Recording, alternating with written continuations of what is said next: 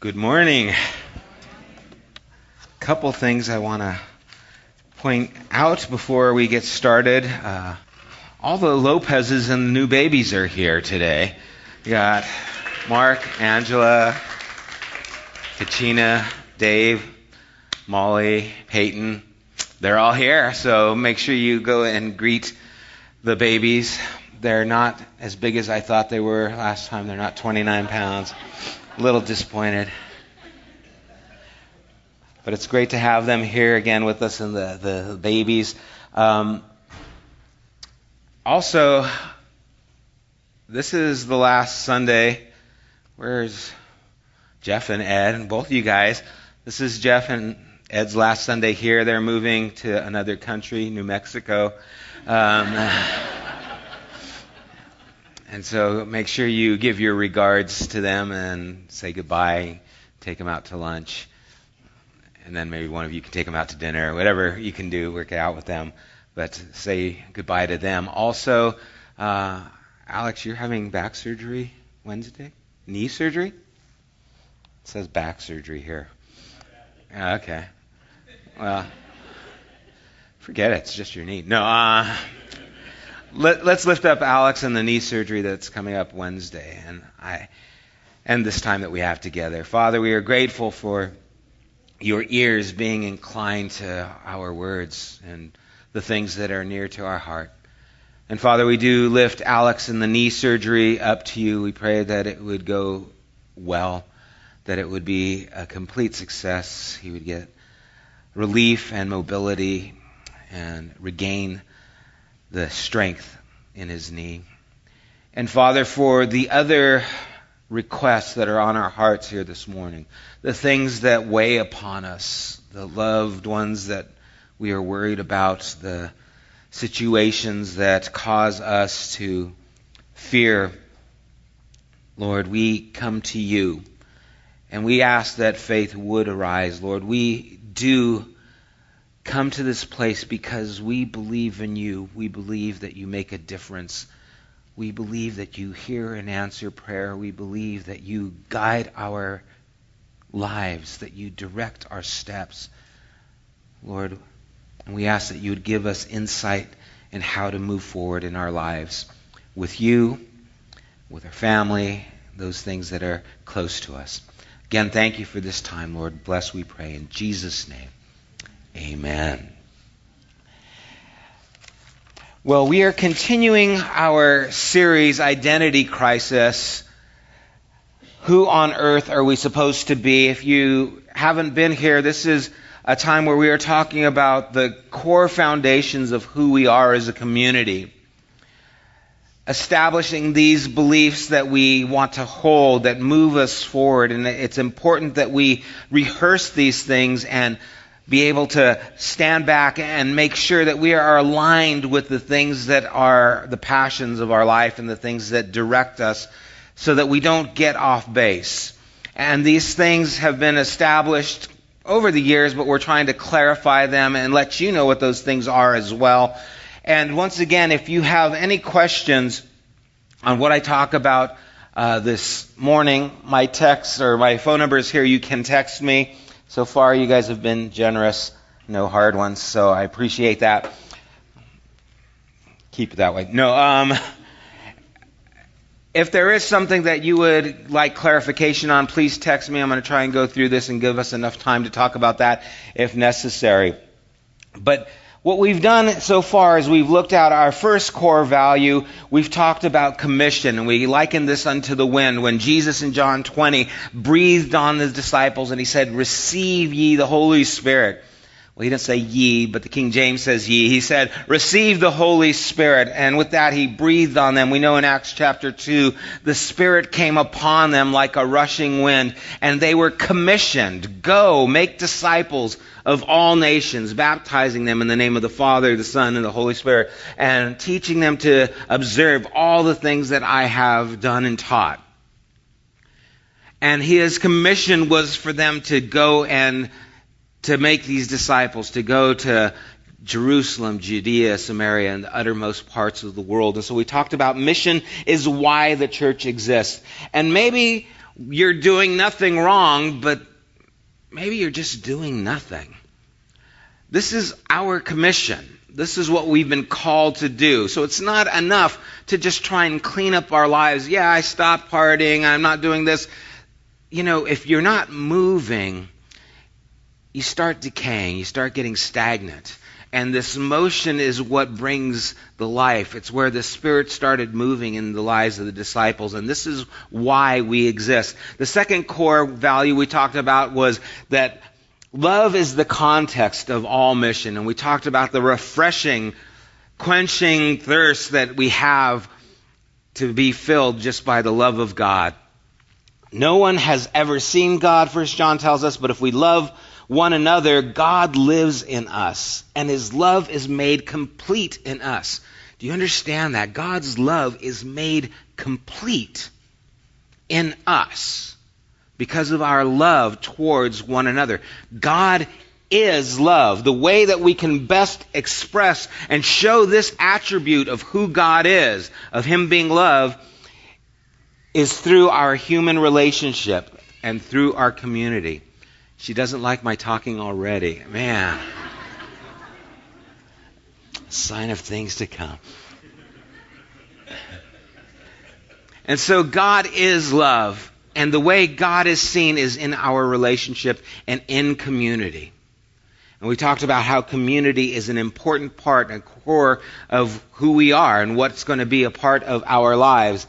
Today we're going to talk about connection. And as you've seen these metaphors, we've used wind for the commission. We've used water for love as the context. And we're using wood as the metaphor for connection. And if you would turn with me to John chapter 15, verses 1 through 8, we're going to see that structure must always submit to spirit.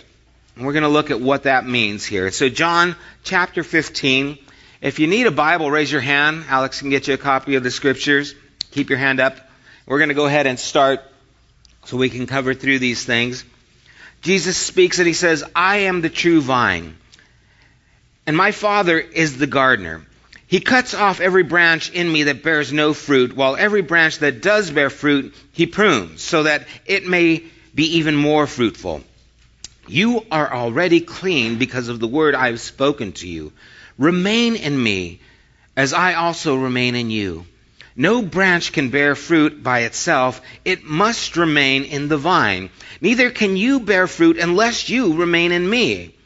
I am the vine. You are the branches. If you remain in me and I in you, you will bear much fruit. Apart from me, you can do nothing. If you do not remain in me, you are like a branch that is thrown away and withers. Such branches are picked up, thrown into the fire, and burned. If you remain in me and my words remain in you, ask whatever you wish, and it will be done for you. This is to my Father's glory, that you bear much fruit, showing yourself to be my disciples.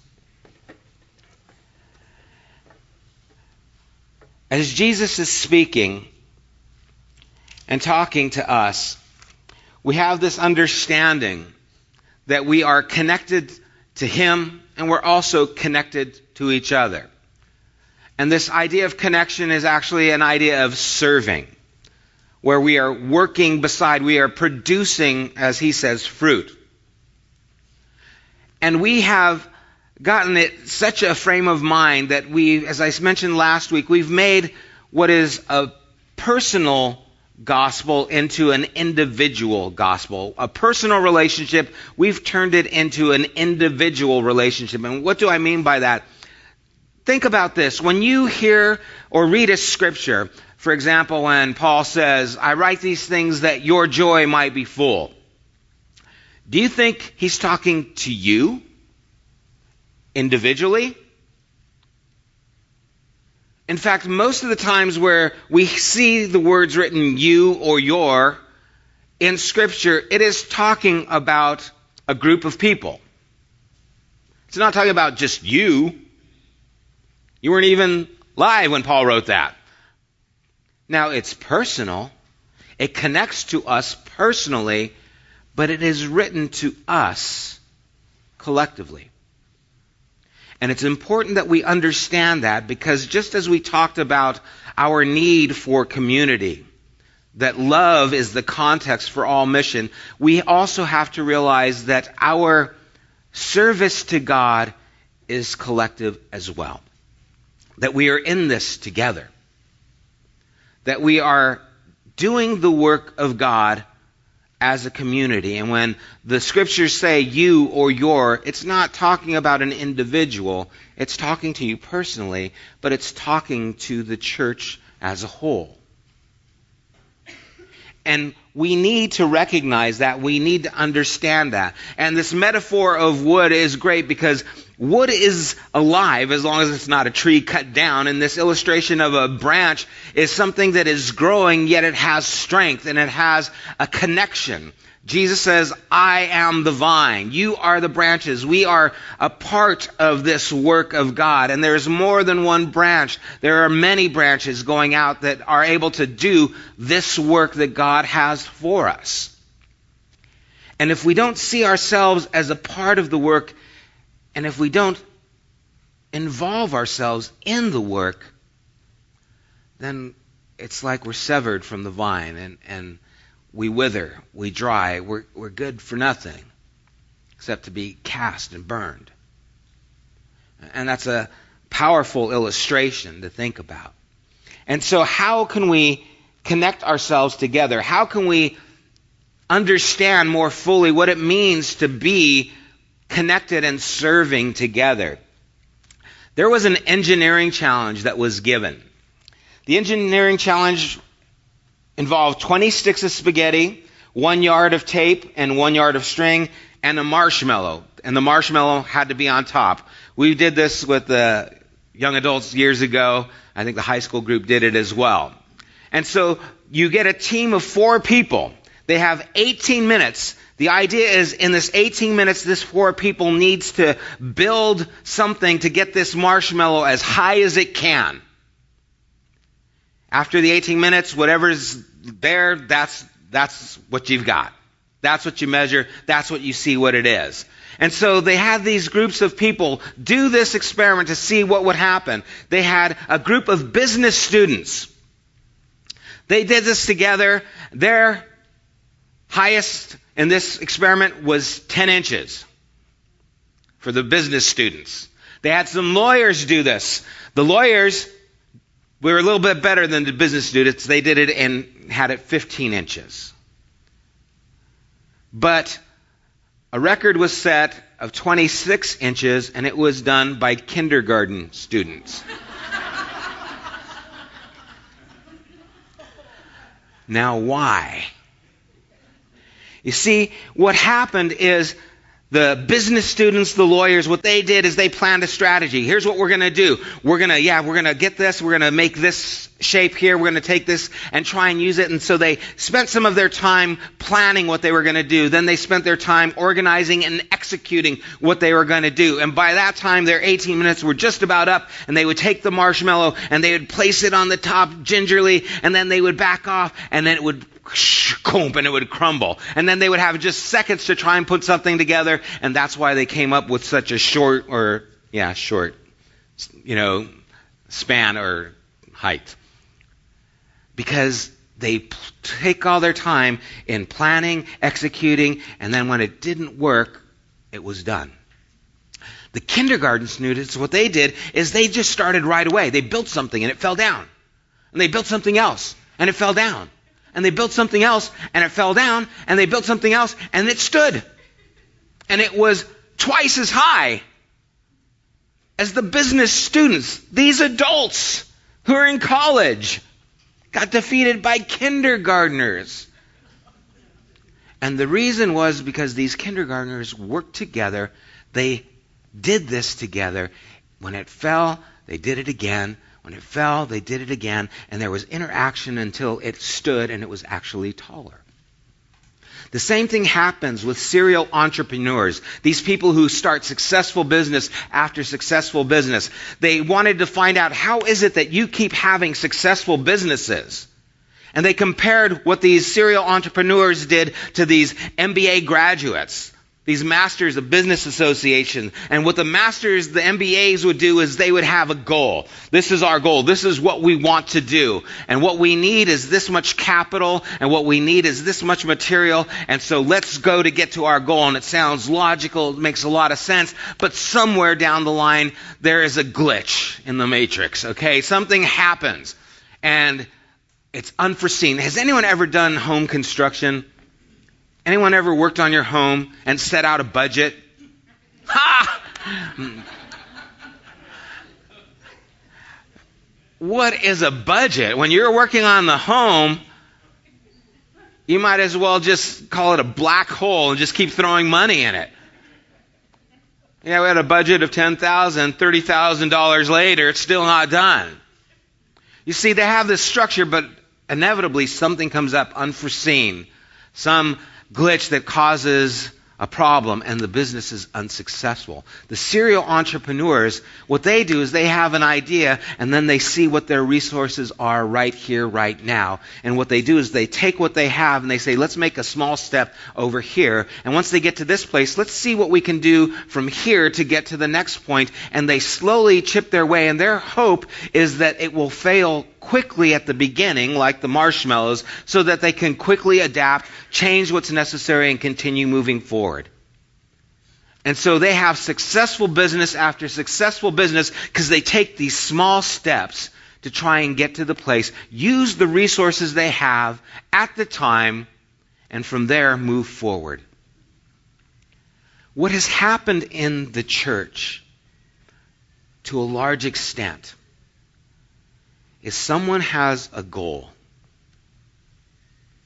And what that person does is say, I have a vision, I have a goal, and this is what I need to get to this vision, this goal. And it might be a great goal, it might be a great vision. And so their plan is to get to this goal, but what is neglected are the resources all along the way. And the resources are the people. And so when it says that structure should always submit to spirit, we hear that and we think, yeah, that sounds good. Right on spirit. We're all spirit. You know, yeah, structure bad, spirit good. But what does that look like? You see, because I've been in churches and communities where people are singing and they're raising their hands and they're, you know, filled with the Spirit. They might be speaking in other tongues. They might be dancing in the Spirit. And that, that might be fine. I'm not, well, I guess I am kind of making fun. But anyway, you know, it's fine. That's not the point.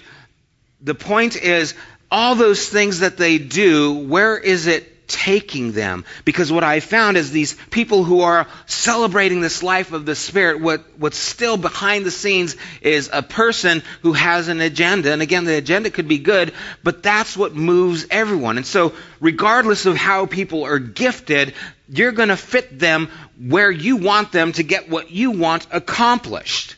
And what starts happening is the gifts and the talents and the abilities of people start getting shoved into one person's vision. They start getting squelched, and instead of allowing people to have the Spirit of God work in and through them, because the you that the Bible is talking about is you, all of you, and instead of allowing that to transform and direct where the community goes, it's back to the structure. But I'm led by the Spirit. So it's good. Well, what's led by the Spirit is people, not structure, not programs. It's people.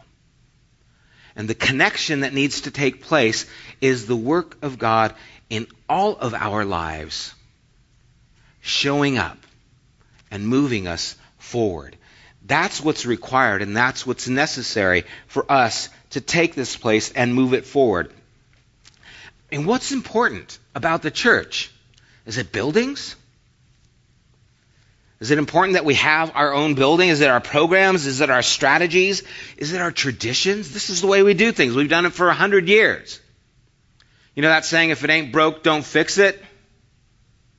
Maybe we should be thinking if it isn't right, shouldn't we change it?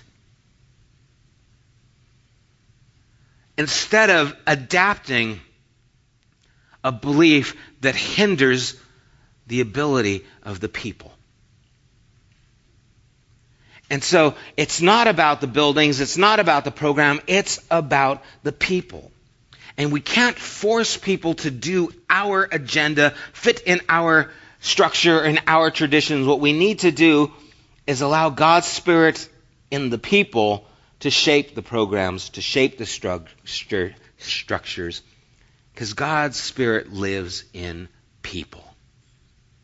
Not in a person, in people. By the way, you're all people. Most of you. And that's what's necessary.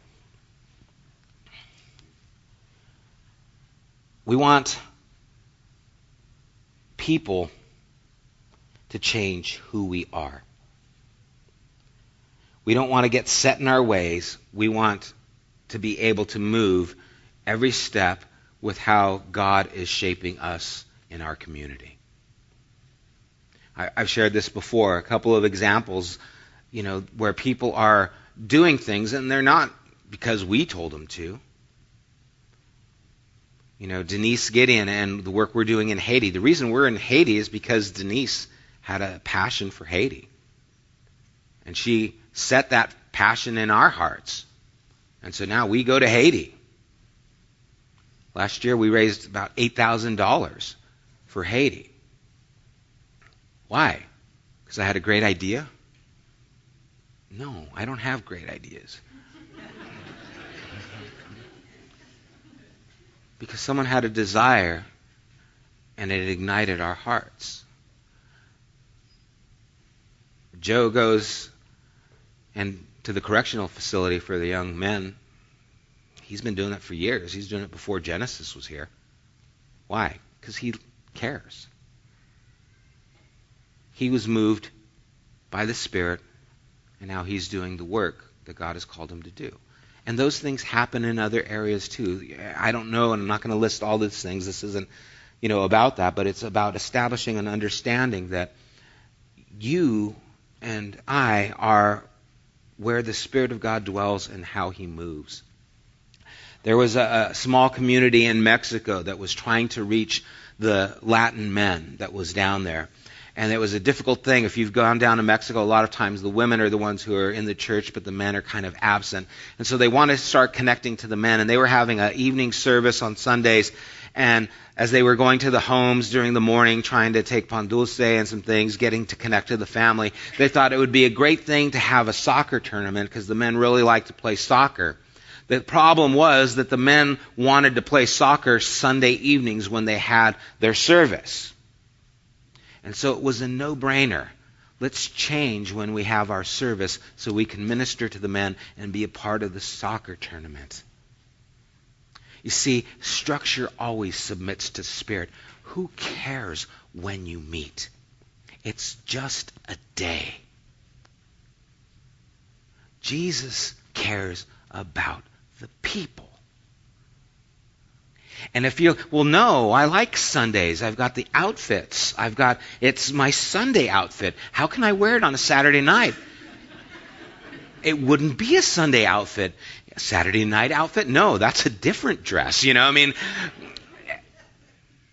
not for me. I'm being facetious. And so we get set in our ways where we think this is what we have to do and we need to stop the soccer tournaments because they're meeting on the day that we're meeting. Really? You think that's going to work? Yeah, let's do that with Pop Warner football. They meet on Sundays. We're going to stop. Let's go picket the field. Great. You see, structure always submits to spirit. And to minister to the men in that community, they changed their service time so that they could have the time playing soccer with them. Who cares about the meeting? Now, again, if it's a small community, it's a lot easier than if it was a large community. But that's exactly what happened. Turn with me to Acts chapter 2, verse 17.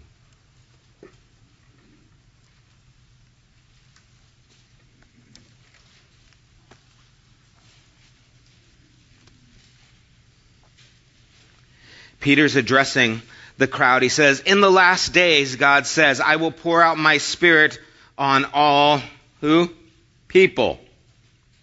Your sons and daughters will prophesy. Your young men will see visions. Your old men will dream dreams. Even on my servants, both men and women, I will pour out my spirit in those days and I will, they will prophesy. I will show wonders in the heavens above and signs on the earth below, blood and fire and billows of smoke. The sun will be turned to darkness and the moon to blood before the coming of the great and glorious day of the Lord and everyone who calls on the name of the Lord will be saved. Who does God pour His Spirit on? It's on people. Your sons, your daughters, the old, the young, the servants, and everyone who calls on the name of the Lord. That is where the Spirit of God is. That is where He is working. That is how He is going to be moving. It is through the people. The people don't need permission. You know, I have this idea. I'd like to go and minister to the homeless. Well, have you talked to the pastor? No, well, you should talk to the pastor if you want to minister to the homeless. Really? Why? Do I have to give you a blessing or something? Go, be warm and be wonderful. What do you need? Now, if it's a vision you have and you'd like the church to come along, that's another thing. But if you have on your heart to do something, then you need to move forward in doing it. You ever wonder about Philip? when he's walking down and then the Ethiopian eunuch's driving in the chariot and reading. He went up to him. He didn't go, oh man, I wonder if I should check in and, and hey, hang out. I'm going to run to Jerusalem. I'm going to talk to the leadership, see if it's okay if I talk to you because you're from Ethiopia, you're a different country. I don't know if we really want to reach out to you right now. No, he just did it. Why? Because he was moved by the Spirit. Are you being moved by the Spirit? Or are you expecting the Spirit to move through an organization, through a church? And have you detached the you from this responsibility? And it's easy to sit back and I'll give money, but I don't really want to have to do anything else than that. I just give those things that are easy for me to give, but God is speaking to you. Turn with me to 1 Corinthians chapter 12.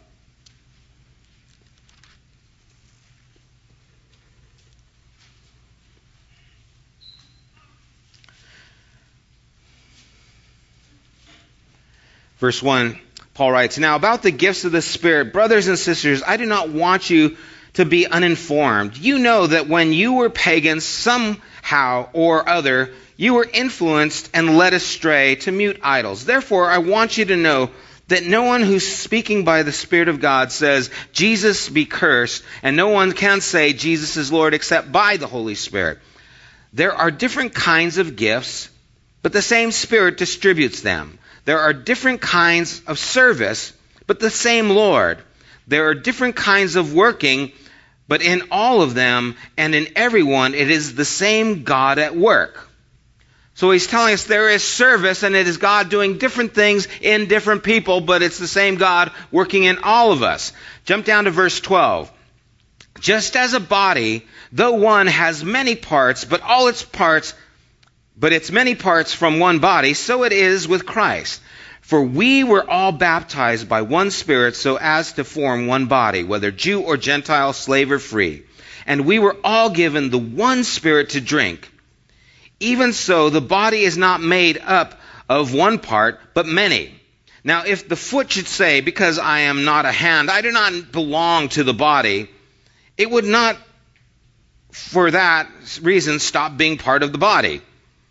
And if the ear should say, Because I am not an eye, I do not belong to the body, it would not, for that reason, stop being part of the body. If the whole body were an eye, that would be weird. No, it said, Where would the sense of hearing be? If the whole body were an ear, that would be weirder. Where would the sense of smell be? But in fact, God has placed the parts of the body, every one of them, just as He wanted them to be. If they were all one part, where would be the body be? As it is, there are many parts, but one body. The eye cannot say to the hand, I don't need you. And the hand cannot say to the feet, I don't need you. On the contrary, those parts of the body that seem to be weaker are indispensable. And the parts that we think are less honorable, we treat with special honor. And the parts that are unpresentable are treated with special modesty. While our presentable parts need no special treatment, but God has put the body together, giving greater honor to the parts that lacked it, so that there should be no division in the body, but that its parts should have equal concern for each other. If one part suffers, every part suffers with it. If one part is honored, every part rejoices with it.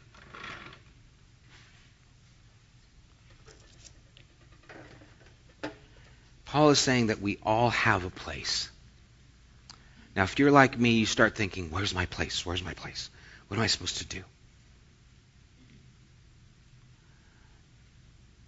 And so many times we get hung up, I think, on the wrong things. We worry about the wrong particulars. You know, we wonder, okay, God, should I should I be a plumber or should I be a painter? What should I do, God? Plumber, painter. Oh no, I, I don't know. God, lead me. Plumber or painter. And, and I think God is up there saying, I don't care. You can be a plumber, you can be a painter, but whatever you do, how you do it is what I care about. I want you to be moved by the Spirit wherever you are, whether you're a painter or where you're a plumber. I don't think God is so focused on, oh, I want you to be a plumber. Oh, you're a painter? Oh, there goes my plans for you. If you're going to paint, you need to be a painter of integrity. You have to be someone who represents your Lord. You have to be someone who's moved by the Spirit where you're at. And as Paul says, we're all part of this body. It's interesting that as God has equipped us, as God has given us these, these gifts and enabled us in these ways, He's doing uh, these things so that we will be actually not more independent, but more dependent. Isn't that unusual? I'm gifting you, I'm enabling you, so now you're more dependent. Usually we think it's the other way around. The more I'm gifted, the more I have this ability. Now I can go off on my own. But God is saying, no, if you've been given this, it is not for you, it is for the body. The eye is not for itself. It's for the hand so it can pick up the fork, so it can eat the food. The hand is not there for itself, it's there for the rest of the body. And so, as you're being equipped, as you have these abilities and talents, it's to give you more dependence, not more independence. And this is where community and connection takes place. And we want people so many times to tell us what to do, but you see, you have the Spirit of God. He is going to put on your heart what to do. And it's funny because when we do something like Strengths Finder, where we have an, an assessment test that's going to help develop just our own abilities, where we see the things that we are naturally inclined to. People look at that and say, well, that's not spirit led. And all we're trying to do is enable people to use their gifts so that it, it actually is spirit led. But what is spirit led is when one person tells everyone what to do. I'm sorry, that is just not right. That's not what it means to be the body.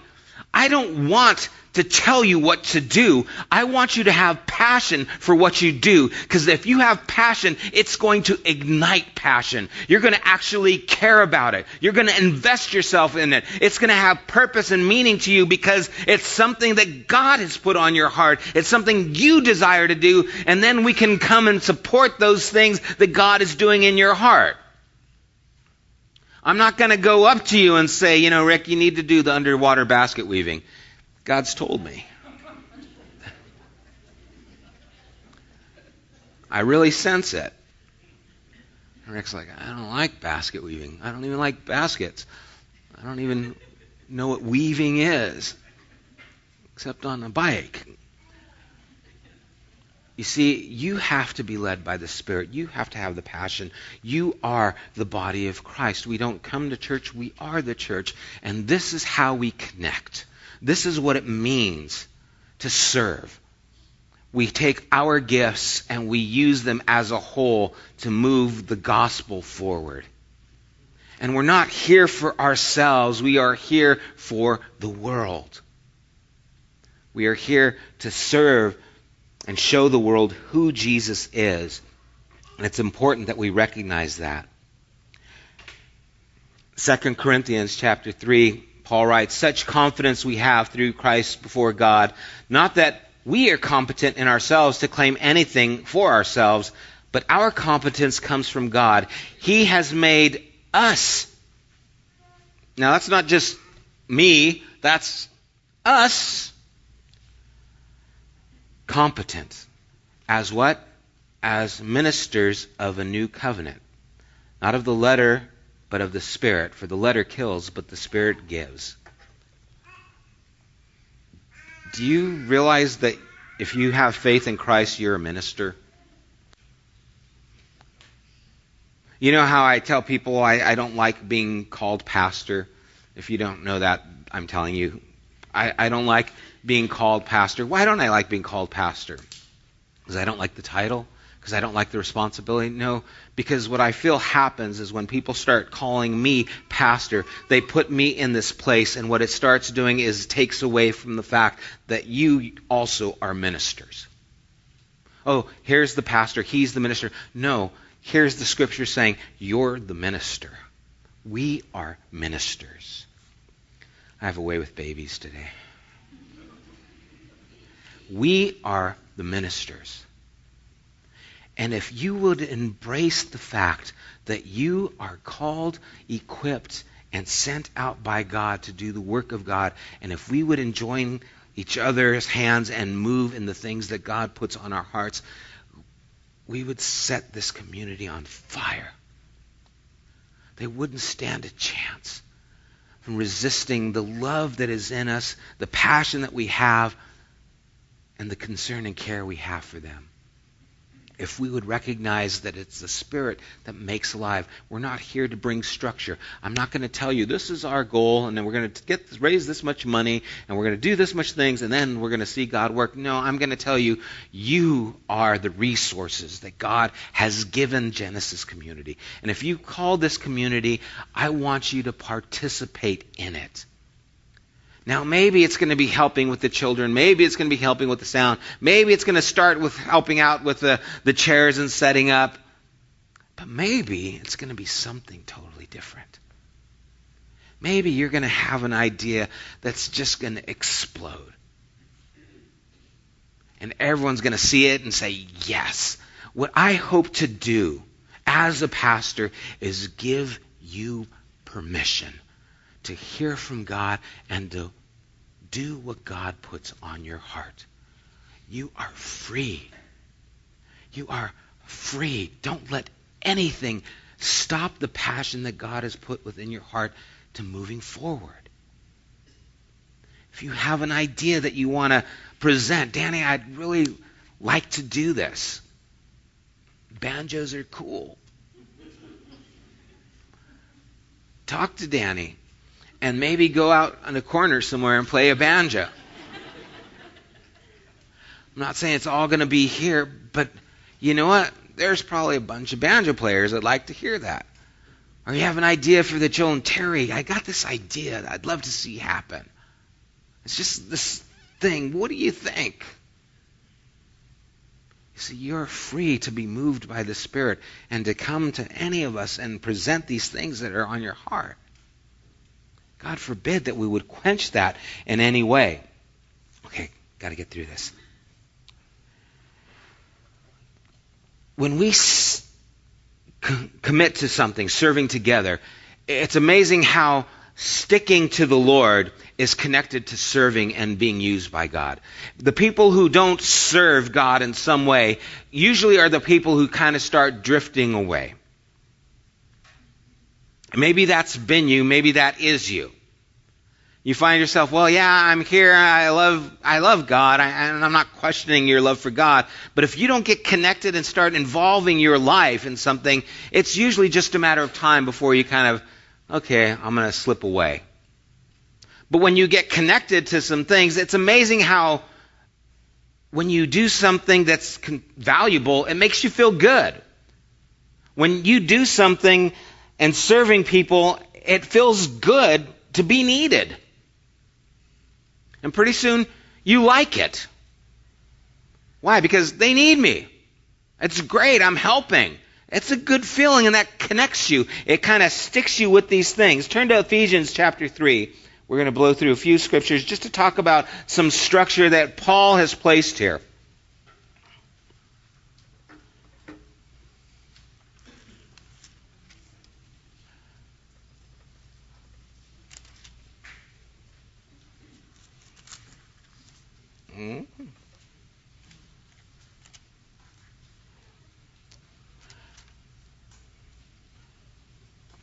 Um, chapter 4.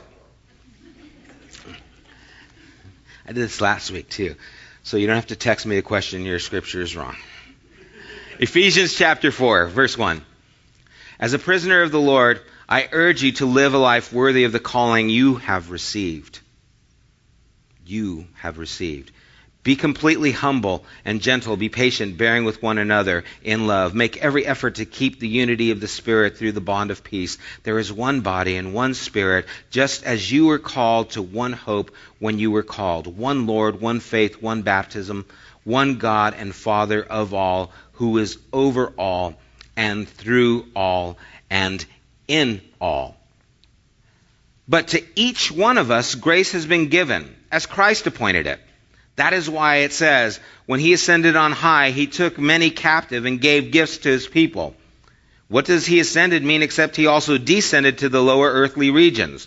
He who descended is the very one who ascended higher than all the heavens in order to fill the whole universe. So, Christ himself gave the apostles, the prophets, the evangelists, the pastors, the teachers to equip his people for works of service, so that the body of Christ may be built up until we all reach unity in the faith and in the knowledge of the Son of God and become mature, attaining to the whole measure of the fullness of God. And so Paul lists these certain abilities, these certain positions, and he talks about apostles, prophets, evangelists, and pastors, teachers, that they're to equip the people for the service of God. And so my role is to equip you for the service of God. I'm supposed to help enable you to be able to do this work of God. And, and this is a certain function by these people here.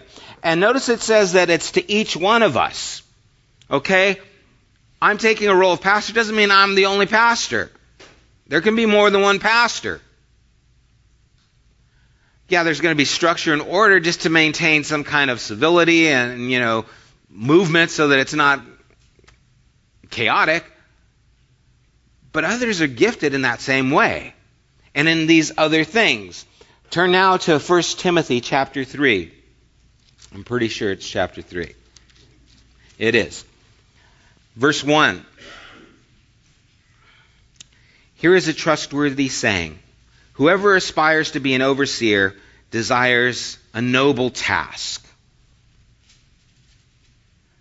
Now, the overseer is to be above reproach, faithful to his wife, temperate, self controlled, respectable, hospitable, able to teach, not given to drunkenness, not violent, but gentle, not quarrelsome, not a lover of money. He must manage his own family well and see that his children obey him, as he must do so in a manner worthy of full respect. If anyone does not know how to manage his own family, how can he take care of God's church? Now, the word household there literally means relational system. He has to be able to create a relational, healthy environment in his family. If he can't do that, then he can't do it in the church community. And so this idea of saying someone who aspires to be an overseer. Now this is someone who works with that pastor, that teacher, and kind of overseeing other people. What's it about? It's about having this relational responsibility, creating a healthy relational environment for the people. You see, all these things are connected by relationship. This isn't about a duty. This is about relating to one another just as our bodies do.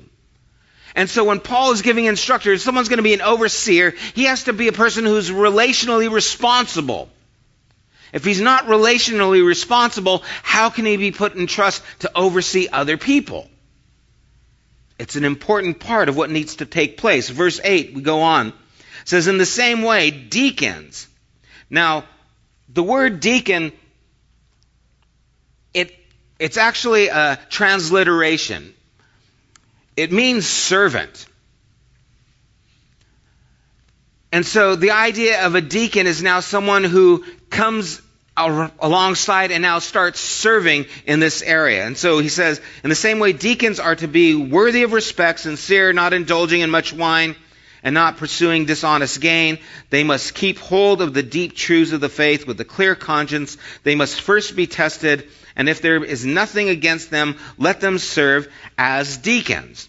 And so we see this structure. We see God has set some apostles, prophets, evangelists, pastor, teachers there to equip people to serve. And uh, under them or with them are going to be these overseers who are now going to take just relational responsibility of what's happening in the community. And then there's the, the deacons who kind of get things done. They're the people who are going to move this forward in all these things. And we see the relationship that takes place from these different categories and these different people.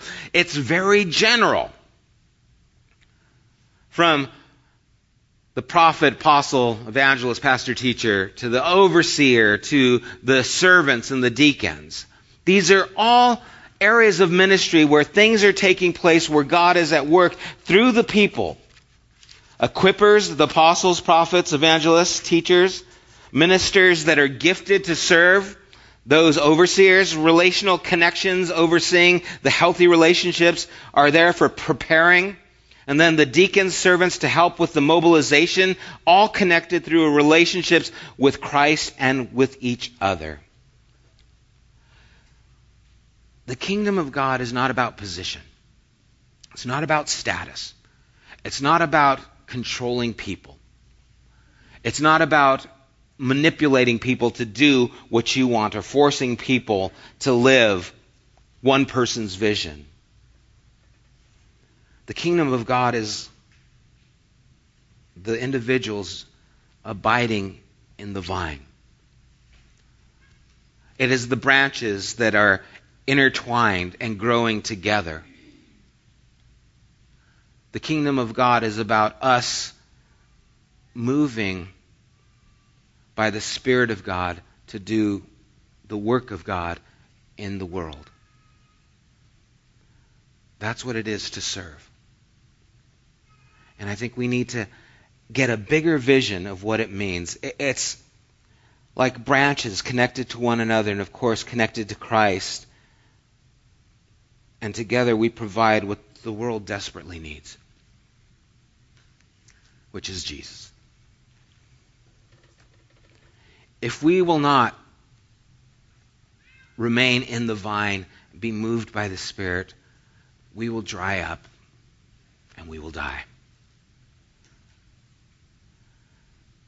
There has been times in my life where I've been serving and serving and serving and I was drying up and drying up because I was not serving where the passion of God for me to serve was.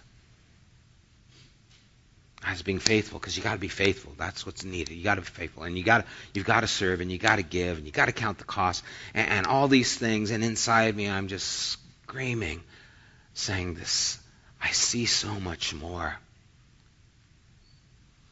And I want you to have the freedom to see so much more. I want you to stay attached to the vine. I want you to be moved by the Spirit. Structure must always submit to spirit. And whatever we are as a community needs to be submitted to what God is doing in the people in that community. When a person comes to Genesis for the first time, we should be committed to letting them know that our community has now changed because of you. Because you bring something different to us. And from here, let's see where we go. You're here. Let's see where we go now because you have an influence on our community. You don't come and say, okay, what do you want me to do? You come and we say, what's God doing in you? That's where the Spirit resides, is in people. Sorry, I went long. It's okay. You guys usually don't ask any questions. And I was right, you didn't. So it works out perfect. I'll start planning. They're not going to ask questions. If you have questions later, feel free. If you got my number, it was up there. Let's pray. God, I know this is something that has been important for me to share. And it's important for us as a community to recognize that we are committed to your work in the lives of your people. That as your spirit moves, we move and that our goals aren't set in stone. Our goals are set in you. And the steps that we take, we take together in how you are moving us as a community. God, I pray that we would have a desire to serve you and to serve one another in a way that brings us fulfillment and joy uh, something that we're passionate about, that we would bring to, to this table, your table, fruit that refreshes, that strengthens. Lord, service to you is a necessity for us.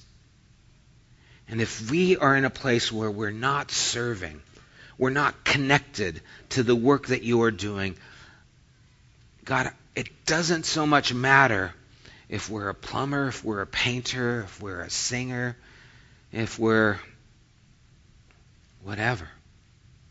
What matters is how we do what we do and allowing you to be a part of all that we do so that you are seen in us, whether we're a salesman or a teacher. So that our ears are tuned to you, whether we work at a restaurant or are a mechanic. That you are so connected to our lives, and our lives are so connected to you that we are serving you where we are at. And we are working together to make you known. And how you have gifted us, how you have equipped us. Lord, may we respond to your call. We do ask this in Jesus' name. Amen.